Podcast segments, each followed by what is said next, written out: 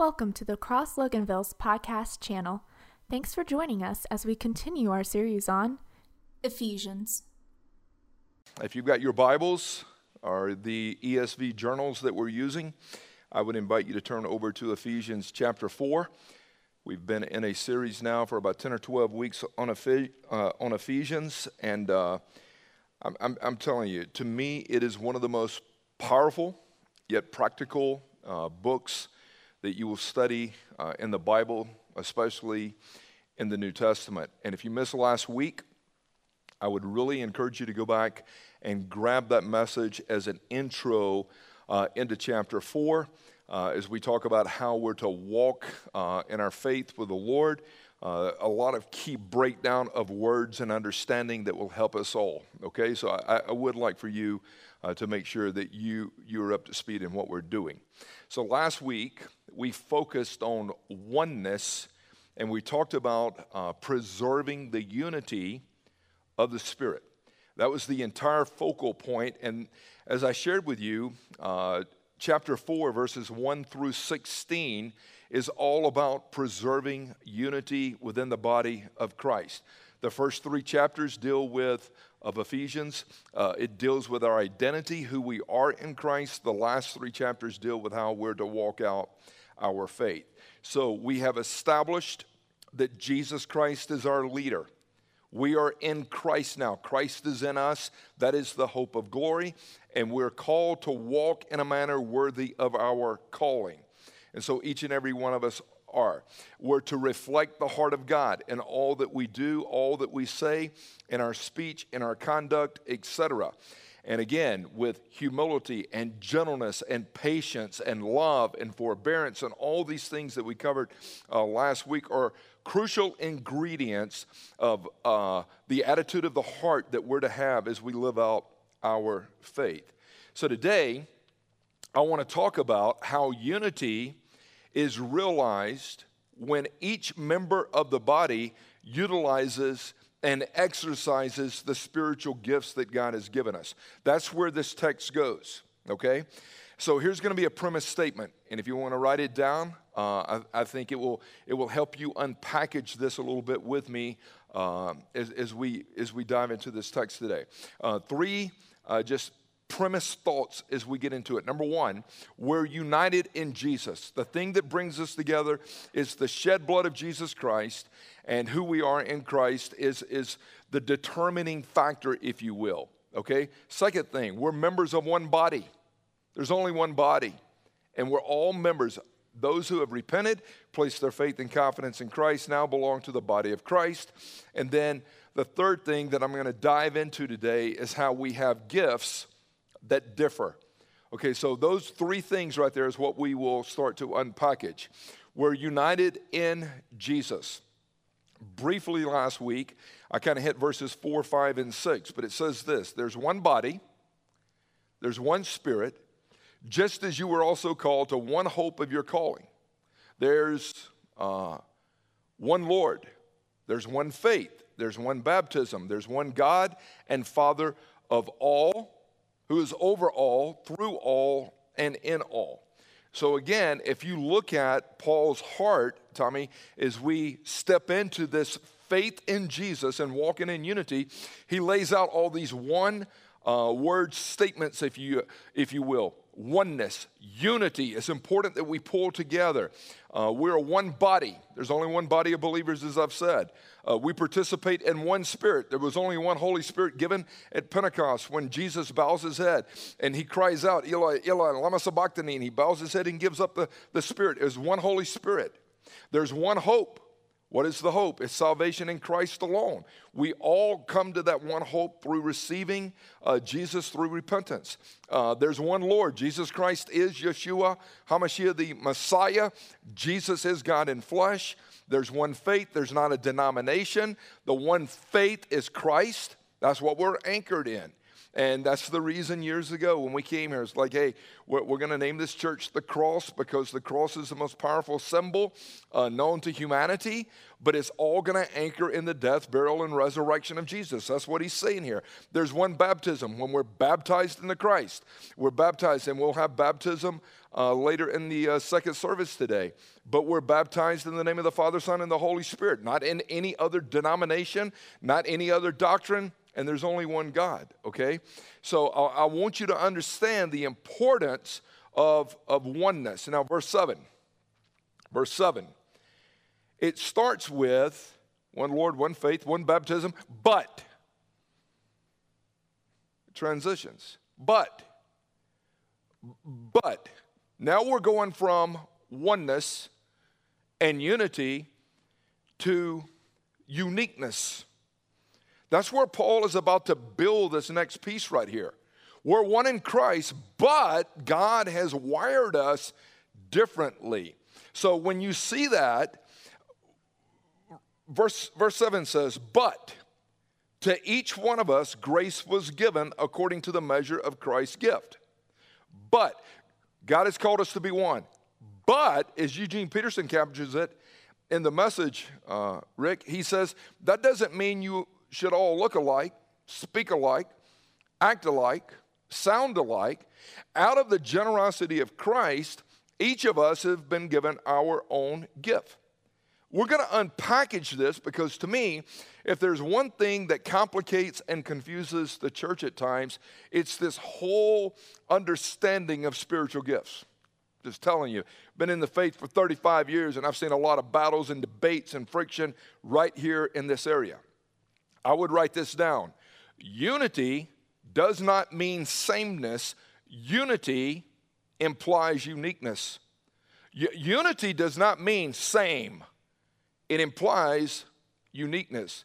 So as we, if we were to comb through uh, even the body here today, if I look at, at Pat and Glenn, I would go, they've got different gifts. The same thing, Carrie, you've got certain gifts inside of you. Merle, we could go around the room, Richard, Karen, whoever, and what we would establish is we've been called to be one in Jesus, but God has wired us differently. Now, this right here is a very interesting piece that Paul inserts here into Ephesians four in verse eight.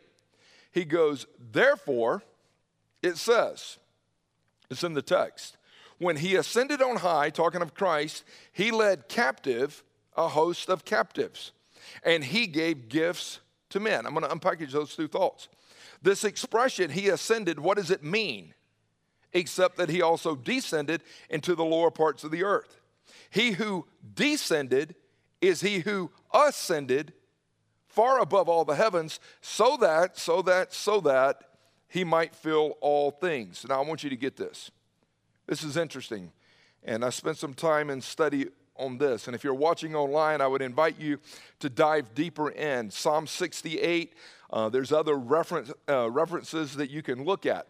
But when you see that phrase, he ascended, Paul used this intentionally.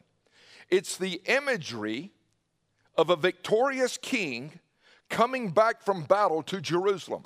Jerusalem sits up on a hill.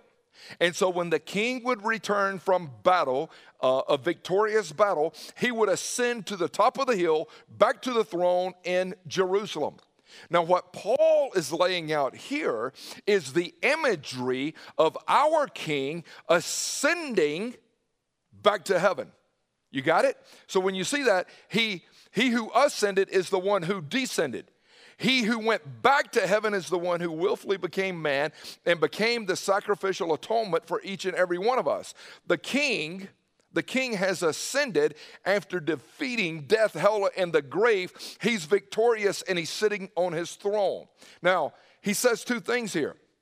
When he ascended, and then he says, he led captive or led captivity captive. And I was pondering it. I was like, that is a very interesting thought. He led captivity captive. What does that mean? If you're reading that, I'm sure you're sitting there going, well, what, what, what would that even imply? Craig, this is beautiful here. Think about this. Think about this. Before you came to faith in Christ, before you repented, Todd, before you surrendered, what captivated your heart? What enslaved you? What were you in bondage to? Because whatever captivates our hearts, captivated, captured, captivity, whatever captivates our heart, we give our time, we give our affection, we give our attention to. When you study Scripture, the Bible says that we were born into this world and we were captivated or captured by three things. We were captured, captivated, we were captives of sin, of death, and of Satan. The Scripture says we were born into this world, dead in our sin and our trespasses. That's what we were enslaved to. That, that's what we were captivated by, if you will. Satan, the prince of this world, was running wild and still is. And for the non-believer, he had us in bondage.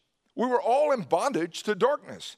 Again, slaves, sin, death, Satan. But when Jesus died and was crucified on the cross, what did he deal with? He dealt with sin once and for all. Even the statement is made, "Oh, death, where is your sting?" Jesus defeated death. And even though Satan still is the prince of this world, Satan has been defeated and he knows it. He's continuing to wreak havoc until those last days, until the lake of fire, et cetera. And so when Jesus died, he took captive the things that had kept us in captivity. And that's what Paul is saying. Hey, do you, do, do you see it?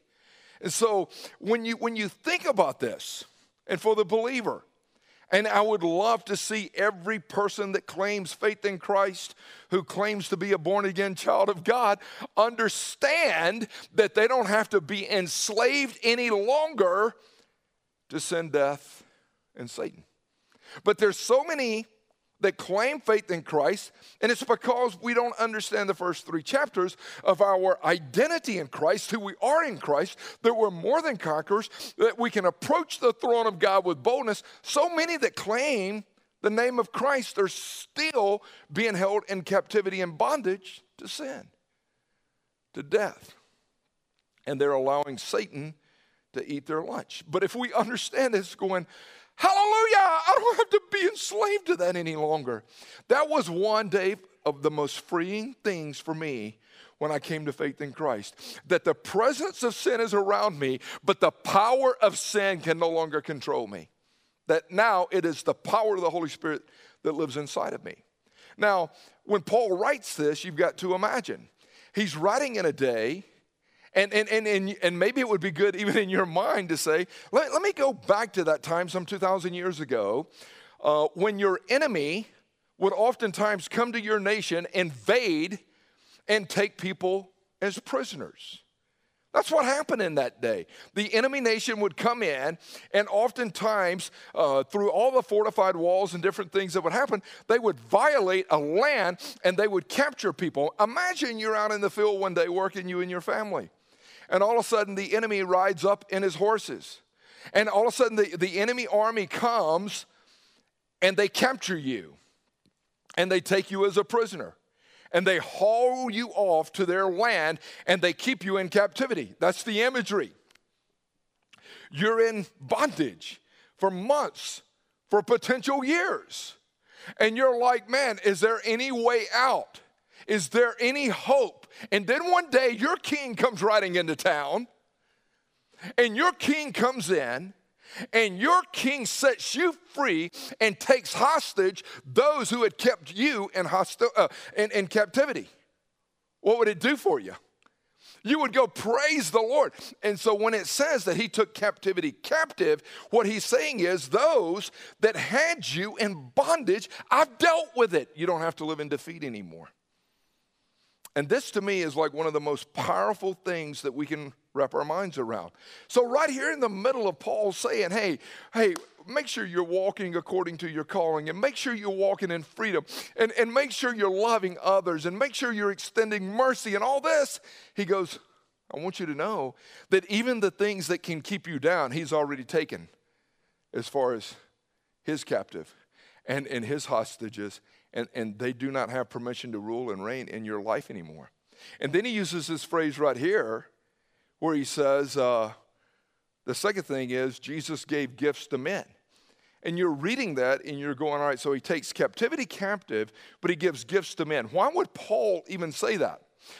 Well, when you go back and study in that day, when a king went out to battle with his armies and they would defeat whoever, what they would do is the king, he would he would also uh, gather some of the spoil and ruins from that land, whether it be gold or silver or whether it be jewels or whatever.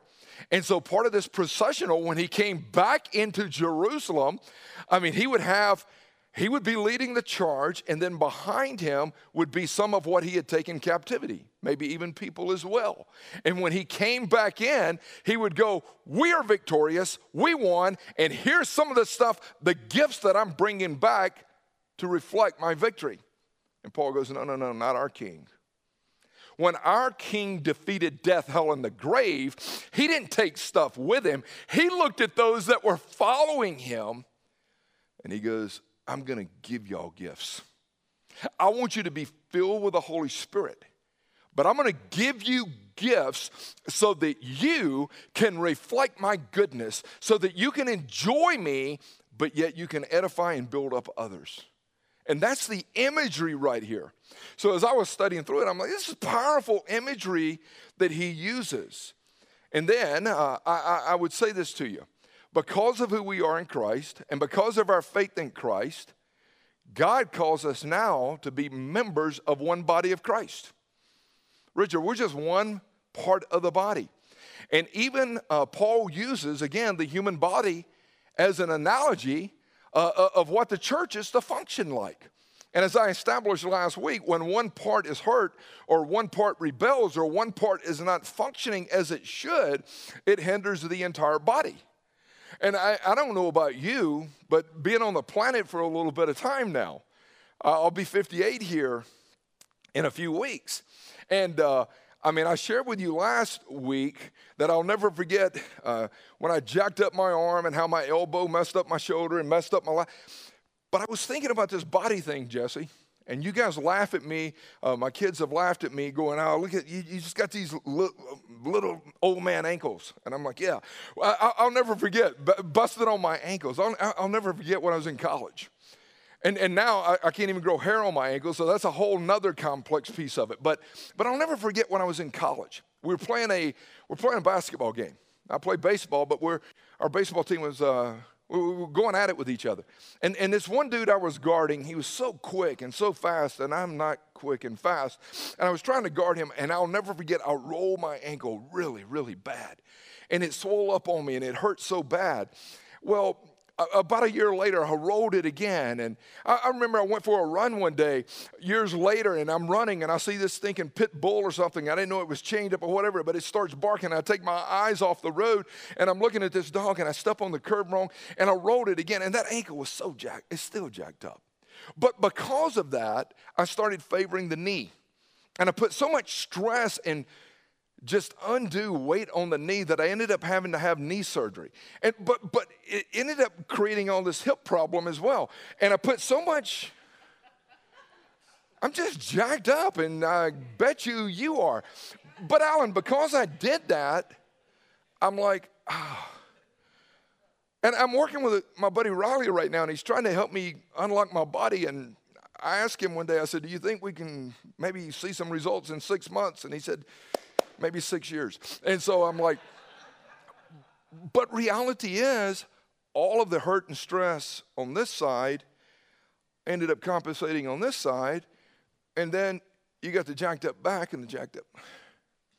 And, and Paul uses that kind of analogy of when one part of the body decides that it's going to rebel, become bitter, frustrated, or not take part, It, it jacks up the whole. It, it, the whole body can fall apart. That's where we're going in this. Because the whole emphasis is all believers in Christ belong to one body, We're united under one head. The head is Jesus, but I'm just a member of the body. That's all you are. I'm a member, but I want to be a functioning member. And I'm not better than you, and you're not better than your neighbor or better than me. We're just members of the body of Christ. That's who we are. And we've got to get this because all parts are vital to the whole. Glenn, that's, we must work together. And each believer has been given certain abilities and strengths and gifts by God for the sake of seeing the whole body work together. I, I want to see you get unlocked today. So Paul in Romans twelve, starting in verse three. Now verses one and two are two of my favorite verses if you're watching online. I urge you by God's mercy, present your bodies as living sacrifices and don't be conformed, but be transformed. Verse three, through the grace given to me, Paul says. Through the grace given to me, I say to everyone among you, not to think more highly of yourself than you ought to think. Sobering. For just as we have many members in one body, and all the members do not have the same function. So we who are many are just one body in Christ. We're individually members of one another, he says.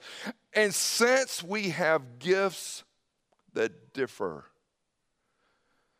since we have gifts that differ, according to the grace given to us, each of us is to exercise whatever those gifts are accordingly for the glory of God and for the good of the body. And, and if we could get here, we have gifts that differ.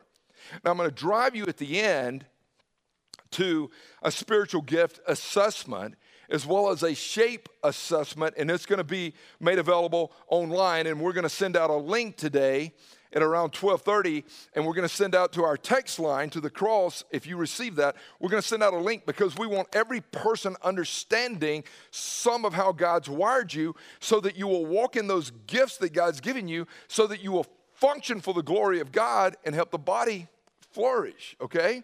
So we don't have all, all of us don't have the same function. We're members of one body, one spirit, different roles, different responsibilities. Now, again, I'll, I'll make this statement multiple times, that unity does not mean sameness. It does imply uniqueness. So God has made you. You're fearfully and wonderfully made. So, so God's given you unique gifts. Brian, he's given you unique gifts. Drew, unique gifts has been given to you. One body, different gifts, different abilities, different roles, different responsibilities, but, but it's for just one reason, so that we would all reach a place of maturation and growth. Now, now hear this, hear this. First Corinthians twelve, verse seven. But to each one, but to each one, those who have repented, those that have turned from sin, those that have received Christ and placed their faith and confidence in Jesus. But to each one is given the manifestation of the Holy Spirit. Who gets the Holy Spirit? Every person that believes. Are people really walking, activated, and empowered by the Holy Spirit? Some are. But God's giving you His power and His presence through the person of the Holy Spirit. Now he goes on to say, every person has been given the Holy Spirit. Why? For the common good of all. Why were you given the Holy Spirit? For the common good of all. So all born-again believers receive the Holy Spirit, and the Holy Spirit demonstrates himself in such a way, Barb, through you, through me, through Craig, whoever, to build up the body as a whole.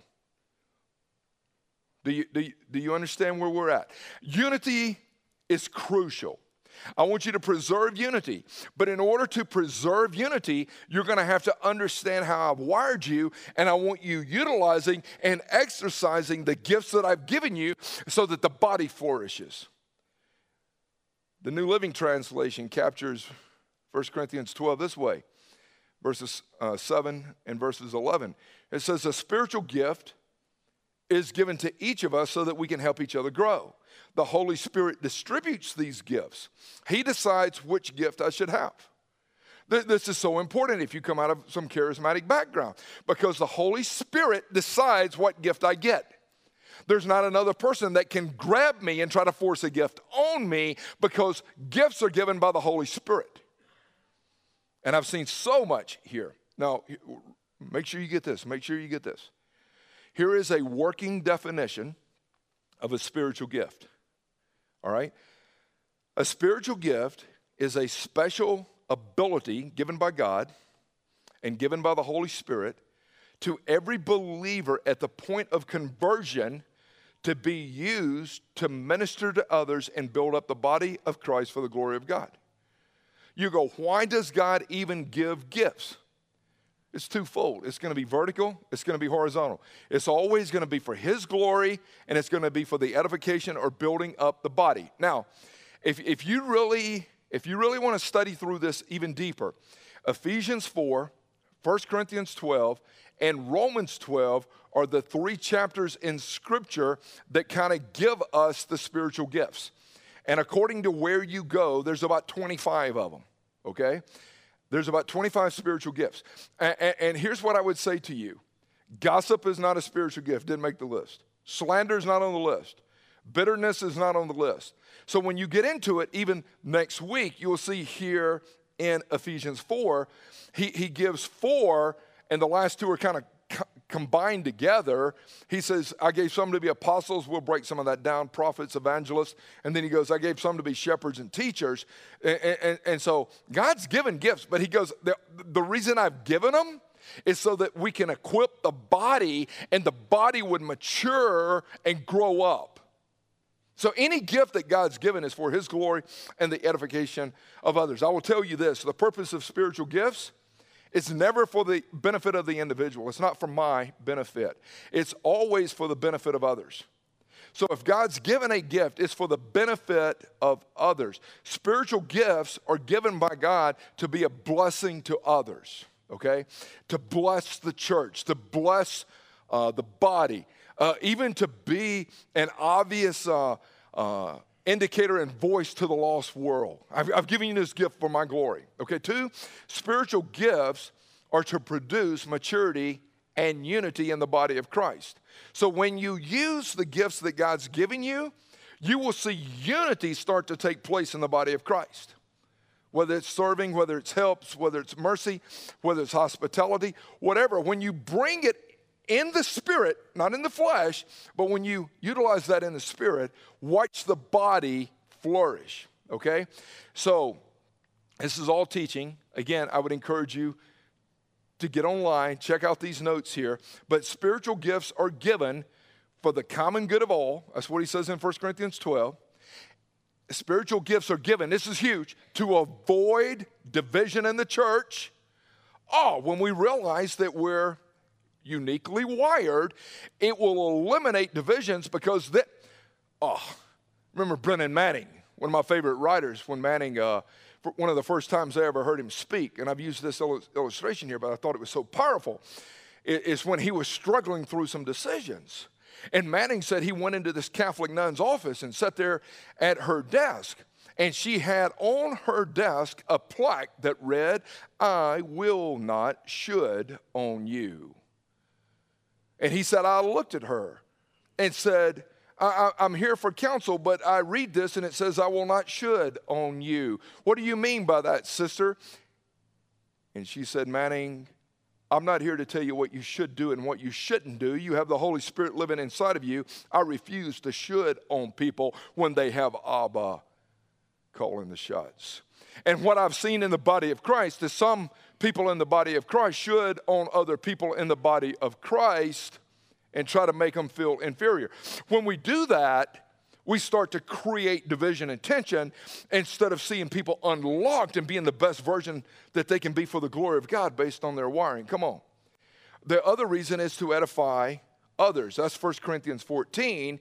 And then to equip the saints and bring about unity is Ephesians four. So there's four things, the common good of all, that, that's right, to avoid divisions in the church, to edify and build up others, and to equip the saints and bring unity.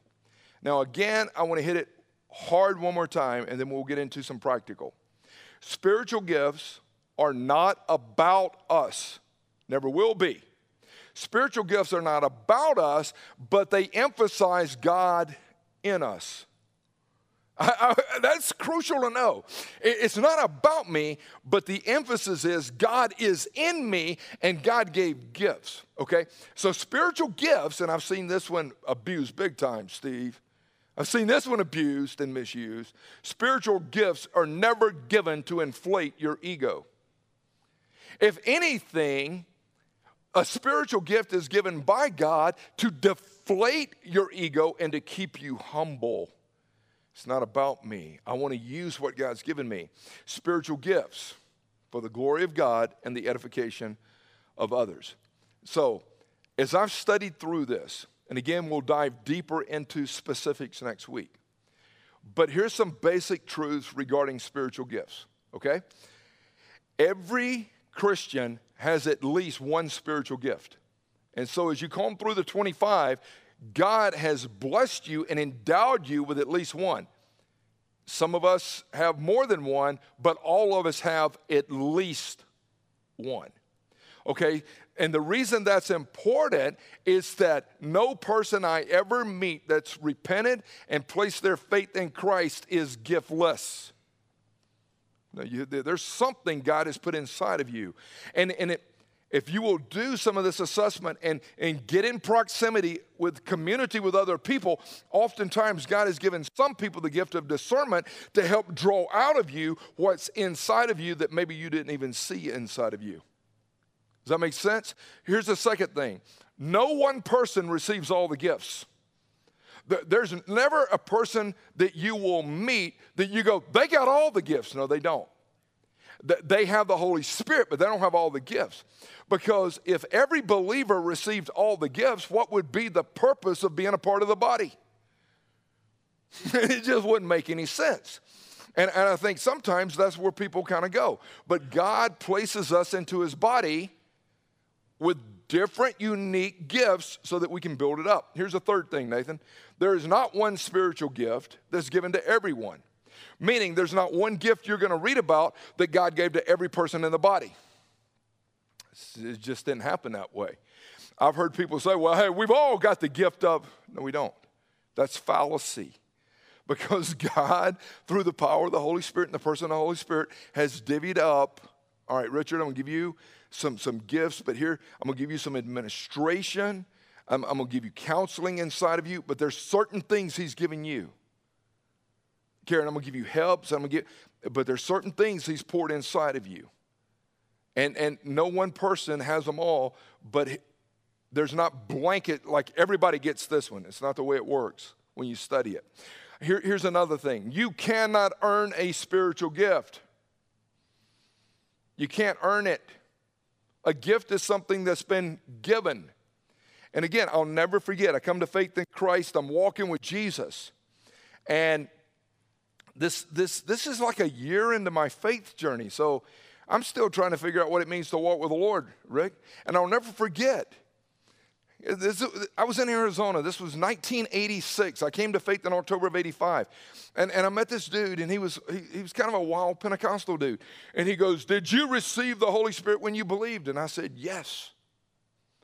He goes, well, has it manifested through you speaking in tongues?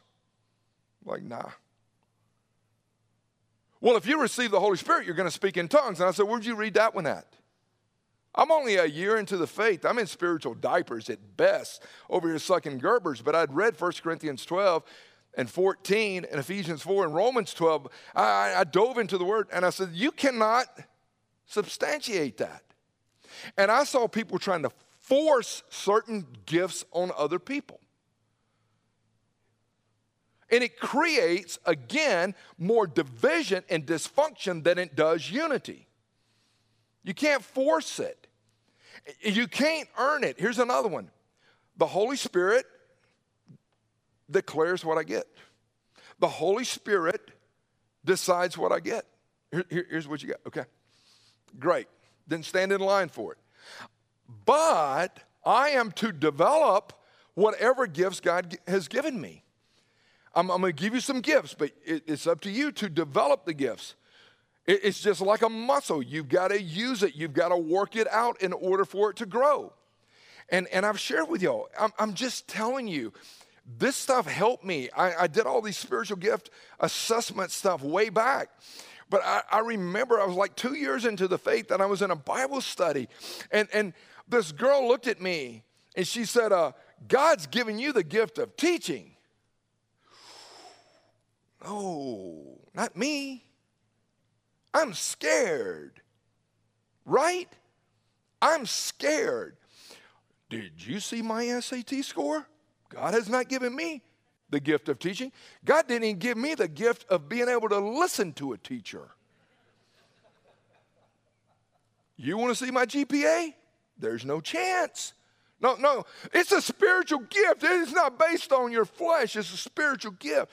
God's giving you the gift of teaching. And I'm like, you think? And then another dude goes, hey, brother, I believe God's giving you the gift of teaching. Really? I'm scared to be in front of people. I don't make any sense. I'm dumb. Remember, no, God's giving you that gift. It's got to be exercised. It's like a muscle. Here's, here's the seventh thing I would tell you.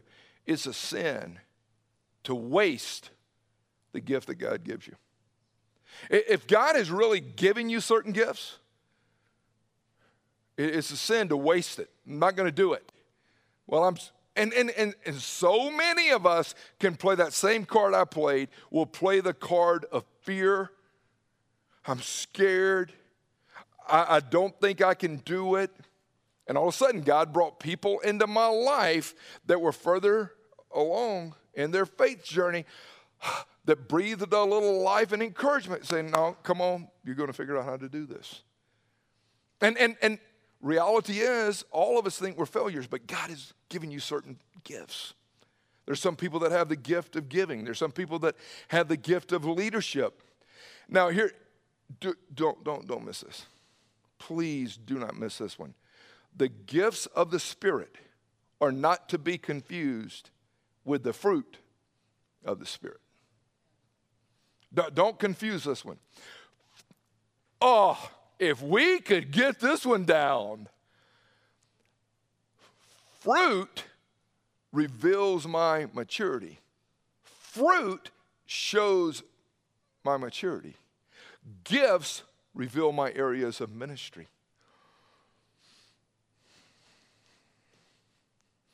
That's the reason we will say that when your giftedness takes you further than your character can sustain you, shipwrecks are bound to happen. There's some people that try to function in their giftedness, but they don't have the fruit of love, joy, peace, patience, con- all this stuff of the fruit of the Spirit working and the character of God, and they're going to shipwreck because they end up focusing on giftedness instead of the maturation of the fruit in their lives. I've seen it a hundred times. The fruit of the Spirit is for all. The gifts of the Spirit differ. Don't, don't confuse them. Gifts can be leveraged for selfish gain. Gifts can be leveraged for you promoting your own cause. Producing Christ-like fruit is the goal. And here's something I wrote in my notes, gang. Please, please. I would rather be known as fruitful than gifted.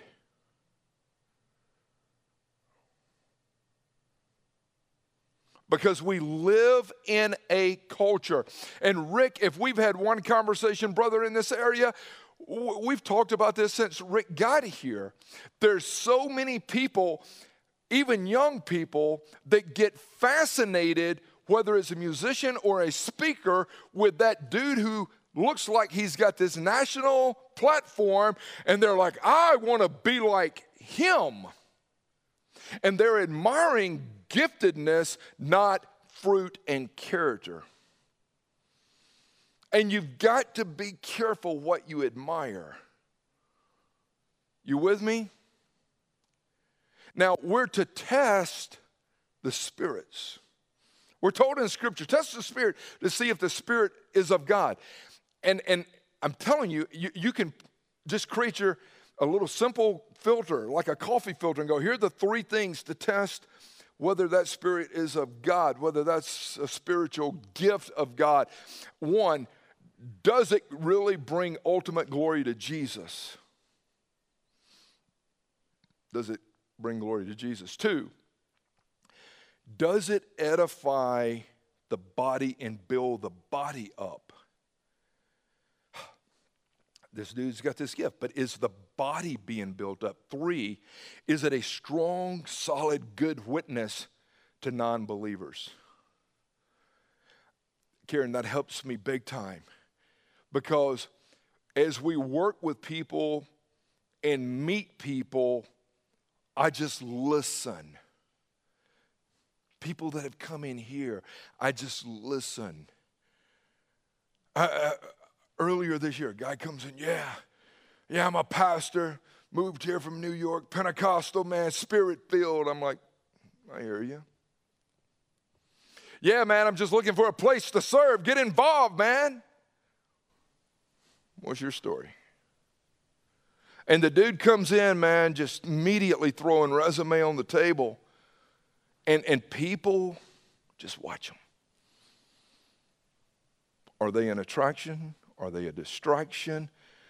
Do they use a lot of dig me, hero kind of statements, self-serving appeal? Oh. And, and this is when that dude left that day. Here's what, here's what I heard.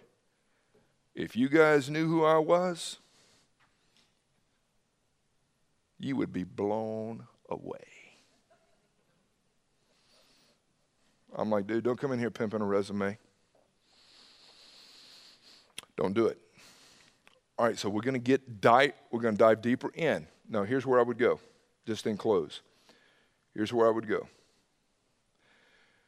Here, here's where I would go. Listen, be careful not to promote certain gifts.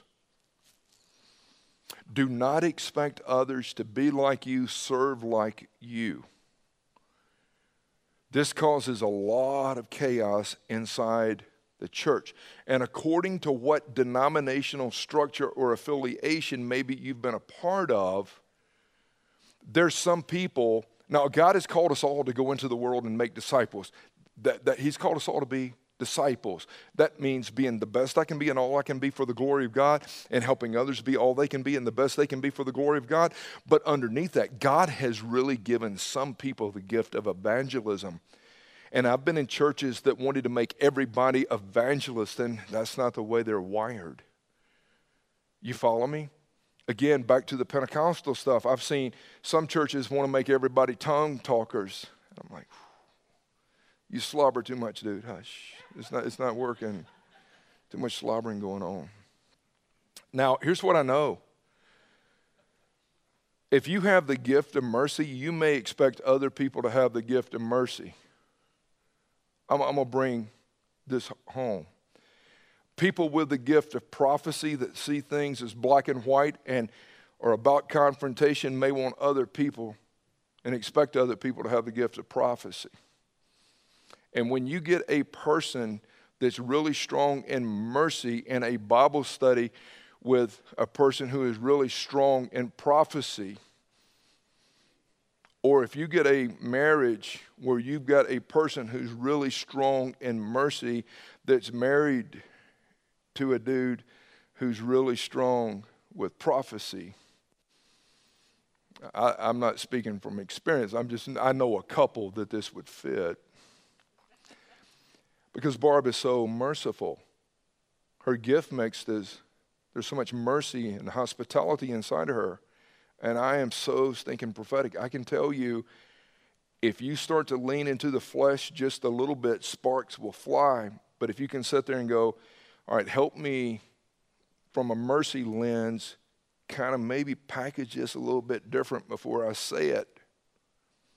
But then help me from a prophet lens, kind of discern a little bit more before I get knee deep into this mercy stuff over here.